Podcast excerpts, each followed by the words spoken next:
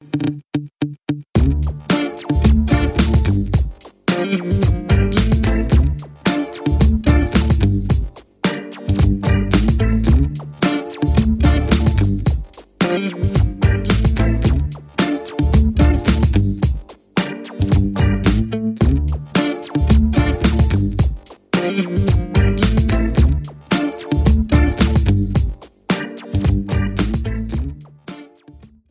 继续来到这个礼拜的《居民的深度周报》。不知道上个礼拜六开播的国际挑盘社外传《和平归来》，你有没有看了呢？这是一部在探讨关于当年二零零三年的 SARS 的呃的政治时事剧。那今天我们就来带你关心。当年 SARS 的爆发的时候，到底发生了什么事？首先，我们一样从 COVID-19 说起。二零一九年末，中国武汉爆发新型冠状病毒的大规模疫情。二零一九年十二月三十一日，武汉市首次露出这个官方的资讯。隔年，二零二零年一月六号，世界卫生组织收到这个官方的通知哦，在一月一十一月二十一号，台湾有首例的 COVID-19 确诊案例。一月二十三号，武汉和其他的附近城市宣布封城，大众运输全面无限期停驶，城内的情况。一无所知。客观性的模式和十七年前、二十年前、十七年前的二十年前、二零零三年的二十年前的这个 SARS 瘟疫惊人的相似哦。染病的野生动物在传统市场上面贩卖。不明的这个病毒跨物种杀进人间。二零零三年 SARS 疫情肆虐，和平医院封院，七名的医护人员也在这个时候来殉职。在台湾共有三百四十六例的确诊案例，造成第的造成七十三名的人民来死亡，而在全球则是。有八千零九十六名的病例，七百七十四人死亡。二零一九新型冠状病毒疫情仍然还是进行式，仍还有很多未知挡在我们的面前。现在，让我们一起见往，来看看二十年前那场历史瘟疫发生了什么事。引起严重性严重急性这个严重急性心严重急性呼吸道症候群 SARS 的病毒和二零一九新型冠状病毒肺炎的病毒，皆是属于冠状病毒。早在七十年前，人们就已经发现了冠状病毒的存在，但它一直都不在大众的视野里，直到二零零二年。冠状病毒人如其名，犹如戴着皇冠的圆球形病毒，它是一个单股正链 RNA 双层膜，的上面有立即型的这个蛋白，在显微镜下散发着独特的美感，长期以来。人们较重视的冠状病毒能够引发蝙蝠、猪、牛等动物的感冒，而它并非针对人类的影响。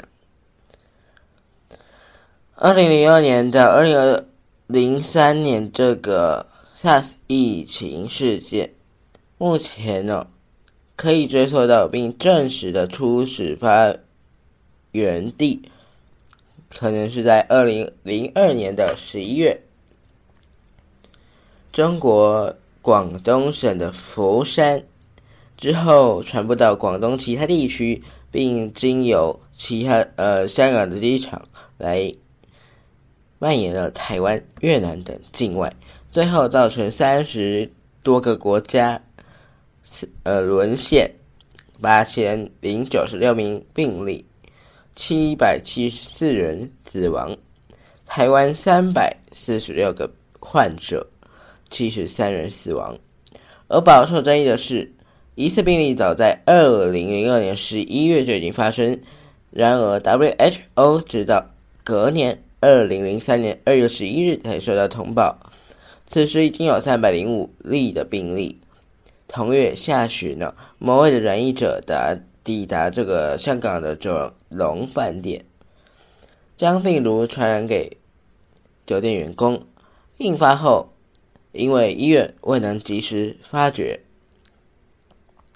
造成院内感染，香港就此沦陷，而病毒也透过机场飞往全球了。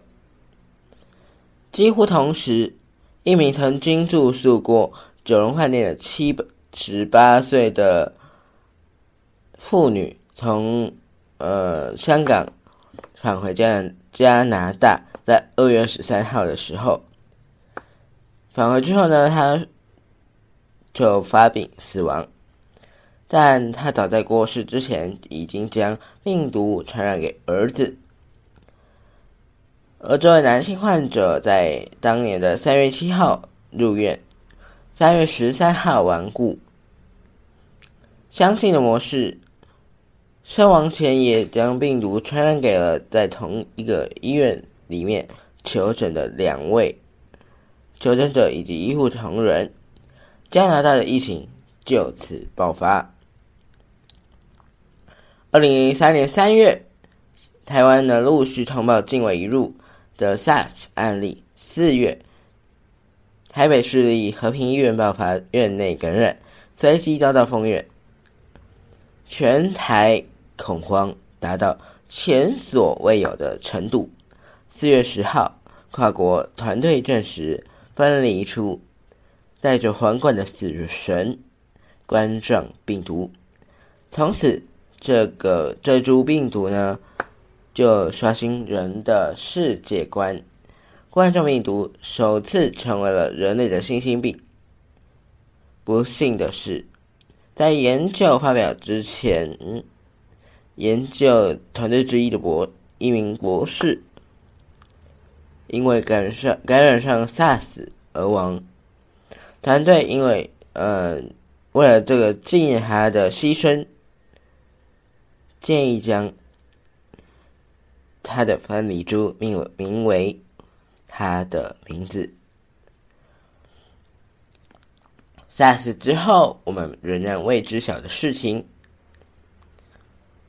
SARS 呢，仅肆虐不到一年。但在瘟疫期间，医护团队和这个科学团队遭遇了巨大的困难，因为 SARS 的症状和感冒相似，难以辨认。初期甚至需要使用排除法才能够顺利确定诊疗确诊。加上它是全新的疾病，没有对抗的药物，甚至连医学进步的。加拿大、香港、台湾，致死率都介在在十二到二十趴之间，十分的惊人哦。而在香港、台湾、加拿大以及新加坡等地区，都出现了一个人传给多个人的一传人、一传一人传多人的这个现象，以及。超级传播者的这个现象，但此情况没有在美国等地区发现，为何有这个差异呢？至今仍然还没有明确的定论。而公卫学家研究北京、香港还有台湾的患者，则发现了台湾的患者从发病到死亡仅有十天，这是十天是中位数。那相较于北京二十四天，香港二十一天显得快速很多。但该团队也表明无法判断有此有为什么有这个差异。十七年前的瘟疫仍然还留下许多的不解之谜。不过，SARS 之后，我们已经知道的是，SARS 折磨了。折损了众多科学医护先辈，但他们留下的经验让我们对抗未来的疾病。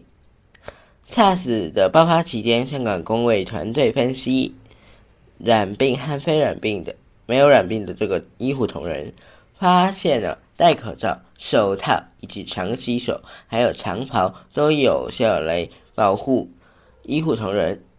上述的这个四个保护措施全部采用的同仁六十九名，全部都没有受到感染。然而，受到感染的的同仁哦，至少缺乏一项的保护措施，显示阻挡飞沫的这个措施能够保护人体。而台湾的医疗，呃，而台湾的这个科学团队也证实了，SARS 能够在物体表面存活，包含在医院的病床、饮水机按钮等等，并间接解释了部分的无法追踪到感染史的医护同仁可能染病的过程。该研究也证实了，在香港所发生的社区性感染系列研究也表明了。在 SARS 在这个常温的病毒、常温的环境下，可以存活一到两天之久，甚至在排泄物可以存活四天之久。而基础科学家则从冠状病毒的家族基因推测，冠状病毒在跨物种之间重复感染适应有很长的历史。据评估。首次能够感染人类的冠状病毒，可能在两百年前就已经诞生，从蝙蝠的冠状病毒家族里面演化而出。而一九八八年的一名腹泻儿童当中，验出了与牛病毒相关的这个病毒，甚至呢，在科学家重新检验。保存的协议之后，才发现，SARS 早在二零零一年就已经感染过香港民众。近百年来，冠状病毒持续有人类和动物界的跨物种传染的情形。又或者换个角度想，人类一直给这位戴着皇冠的死神机会，让他从。呃，尝试从野生动物来到人类社会。二零零二年如此，二零一九也是。在台湾的民众不需要恐慌，如果需要有必要呢？虽然现在已经呃比较趋缓，比较解封，在户外也可以在除了在特定场所以以外呢，都可以不用佩戴口罩。不过，如果你有症状，或者是自己觉得有需要，请佩戴医疗用口罩，每日更新，一定要每日更新哦，因为你每天有碰到病毒，只要你有出去，或者是只要你把口罩拿起来，就是有碰到病毒了，所以你一定要每天更新。如果沾湿了、沾污、沾湿或呃脏掉。一定要立刻更新、更换，因为你如果沾湿，它就没有保护力了，所以你必须要立刻更换。随时使用肥皂或酒精消毒液来洗手，也不需要过度恐慌。轻信坊间不实的谣言，所有资讯应该以疾病管制署所发布的资讯为最终的依归。在节目的最后，我们也向。在疫情前线工作的所有工作人员，致敬，特别纪念以下 SARS 在和平医院的时候离世的医护同仁陈静秋女士，她是台北和平医院的护理长，在二零零三年五月一日辞世，是嗯第一位医护人员辞世殉职，因为 SARS 这个病毒而殉职的第一位医护人员。下一位是呃陈吕丽玉女士，是一位台北的和平医院清洁环保员，在二零一三年的五月三日殉职。台北和平医院的护理师林嘉玲，则在二零零三年五月十一日殉职。台北和平医院的医生林正威医生，在二零一零三年的五月十五日辞世殉职。台北和平医院护理书记杨淑珍书记，二零零三年的五月二十八日殉职。最后一位是郑会郑雪慧，是。台北和平医院护理部副主任，在二零零三年五月十八日殉职。呃，最后还要补充一位是台北台北的和平医院医检师蔡巧妙医检师，在二零零三年六月十三日殉职。在此向以上的医护前线同仁以及殉职的。医护同仁先辈敬上最高的敬意。那如果你想了解更多 SARS 的有关议题，欢迎你持续锁定在公共电视每周六晚间八点所播出的《和平归来》影集，你会发现这中间的。所有的这个在 SARS 期间的发生的大小事，一起人情的这个温暖。我是 Jimmy，这节节目你不知道不知道你喜不喜欢呢？那在最近 Spotify 也开启了单集留言的功能，你可以在下面留言告诉我你的想法，任何想法都可以告诉我们。或者是你可以到 Apple Podcast 或者是 Mixer Box 等等可以留言的收听平台留言，我们也可以在这里在这个节目做详细的一个回复。那本集的资料提供由合作媒体半科学来提供。那录音设备告诉大家一下，因为最近有些人在问。